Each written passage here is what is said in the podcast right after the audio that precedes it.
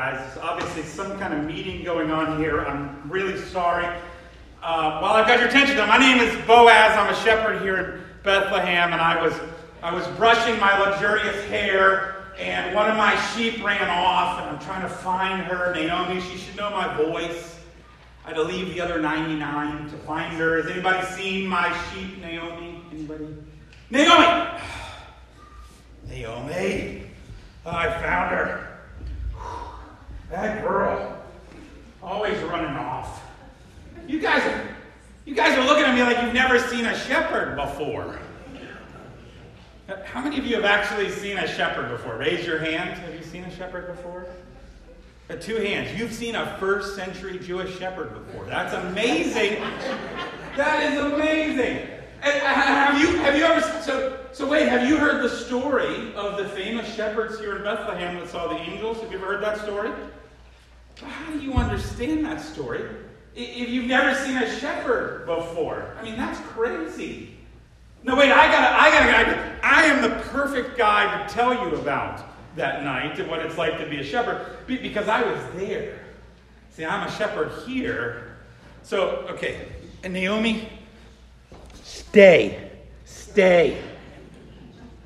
Now, now, you can't understand. I mean, I'm sorry if I'm interrupting a meeting or something, but you can't understand that night if you don't know what it's like to be a shepherd. If you've never seen a shepherd, then you don't understand. So, so let me be your guide a little bit as to how shepherding works. First of all, a few misconceptions that people have about shepherds. Okay, everybody says we're low class and that we smell and we don't smell that bad. If you were with sheep, you would smell too. It's all right.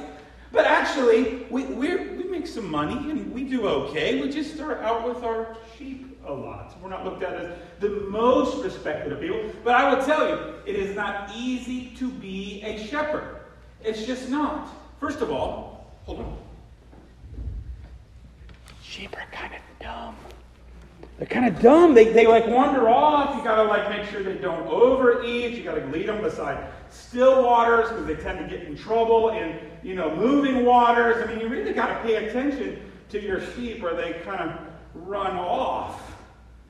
And then you got to breed them, and you, you, you actually can make pretty good money if you know what you're doing, but, but you got to know that you got to hold some back. You got to be a pretty good business person to figure out because sheep and goats, we, we, we herd them together, they're good for meat, they're good for milk, they're good for wool, they're good for their hides. And, and around here, we sell a lot of our sheep to Jerusalem to be sacrificed as part of the temple sacrifices. And so we make a pretty good living. It's not, we're not total outcasts, okay? I don't, I don't care what everybody else says. We're not bad. And uh, of course, around here, there's been some really important shepherds. I'm Boaz. I'm named after uh, Boaz, that married Ruth. It was the great grandfather of King David, by the way, a shepherd around here. And where do you think that King David learned all the stuff that he learned about ruling and being a, a good leader? Well, he learned it in his flock. How you have to keep the sheep moving because you can't overgraze. You got to find the right paths and the safe. And, and no wonder David wrote about the Lord being his shepherd, leading beside still waters. And where do you think David? Where do you think David became such a great warrior? It was out there guarding the sheep. We normally have a, a, a, staff, but we normally have a rod on a rod right now. We have a rod, and we're pretty good with it. I mean, we can get in there if we have to. You got to protect the sheep. Some of them are, some of us are pretty good at the sling. I was never that good at the sling, but, but David was, was, of course, very good at the sling. So, so, so you got to understand, it's not easy being a shepherd. And it's not so low of a place, especially around here, because, because our sheep, yeah, meat, yeah, wool, yeah, hides, but, but, but around here it's the sacrificial lambs. Those are the special ones that we provide to the temple, we provide to Jerusalem. And those lambs, those have to be spotless. Did you know that? They have to be spotless. And so, so my job when I was a little boy here in Bethlehem is I would have to get the lambs that were really good. I mean, the lambs that were really perfect, spotless, no blemishes. Because for those first couple hours, not only are they not that smart, but they're kind of clumsy. Those and so they would fall over and they would a lot of times cut themselves. And then if, if they got a bruise or a cut, well, then they're no good as a Passover lamb anymore. So, so that's what I would do as a little boy. My, my dad would be in charge of the herd, my brothers, but, but my job was when the little lamb was born, I would wrap them up in some cloth and lay them in a manger, lay them somewhere where they could be safe until they got a little more sturdy on their feet. You got me? That was my job as a little boy. And so, so it's, it's you got to understand a little bit of our background if you're really going to understand that whole Jesus baby angel story. I will never forget that story. I was just a little boy. In fact, I was pretty sleepy. I was pretty sleepy that night. And I will never, ever forget it.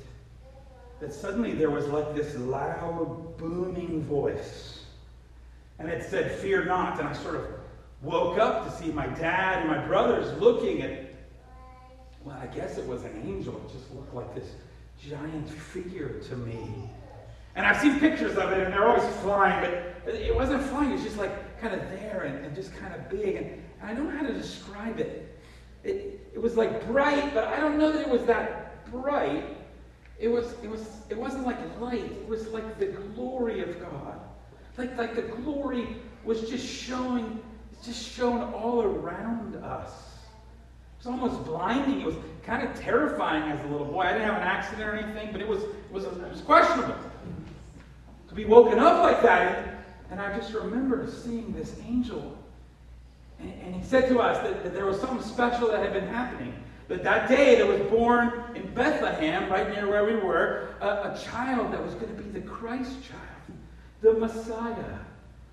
And he, and he said that, that we would find the baby wrapped in swaddling cloth and lying in a manger. And I remember that hit me real clear because that's what I did with the little lambs that were born. And then I, I, don't even know how to describe what happened next to you. But, but it was like with that one angel, there was suddenly th- this surrounding of heavenly hosts, these bright beings. But again, it, was, it wasn't like light, it was like the glory of God. And I know that some people sing songs about what they sang, but they didn't sing. It's like they, they spoke but when they spoke, it was, it was like a, a melody, like a chorus. And when they spoke, it was like all their voices came together. And it's like the glory just started to shine more and more around us as all these figures joined in. Glory to God in the highest. We were just awestruck, sitting there awestruck at what we were seeing. And then it was like, whoop, they're gone. I don't even, like they were just, whoop, they weren't there anymore, and we were just stuck kind of sitting there, just in awe. I don't even know how long it was. It could have been a minute, could have been an hour. I mean, time just meant nothing when they got into this chorus, and then it was just over. And then it was like this powerful silence. And we sat there kind of wondering what to do next. And my brother spoke up and said, Hey, let's go to Bethlehem and see this thing the angel had told us. Now, looking back, the angel had told us what to look for. So the angel kind of assumed we were going to go look, but didn't tell us to. So my brother looked really smart, but he's not really that smart, right? Okay? So he said, Let's go to Bethlehem. So, so we took off running, and we didn't know where we were going. We just knew that there was going to be a child in a manger. Most houses had a manger, so we knocked on the first house and we knocked on the second house, and that third house, they were really mad at us, we woke them up. But then we finally got word of where the people had heard the baby crying in town. And we went and we found this couple shocked that we would wake them up in the middle of the night. I'm really glad my brother didn't bring his drums with him. He was thinking about it. He didn't. It was good. And I, I just, we, we, we kind of bolted into the house, woke them up, and we started telling them about all these angels and the glory and the singing. And then amazingly, they each had an angel story to tell us, too. But an angel had told her that she was going to be pregnant, even though she shouldn't be pregnant. And uh, then uh, Joseph found out from an angel that actually she's pregnant, and it's okay. We got to hear the whole story, and, and everybody started talking faster and faster and faster. But I remember I just, just came over to the manger, and I just kneeled down beside it and looked at this little child. And just this little little child baby. So small, you forget how small they are at first, don't you? Do you see a new one?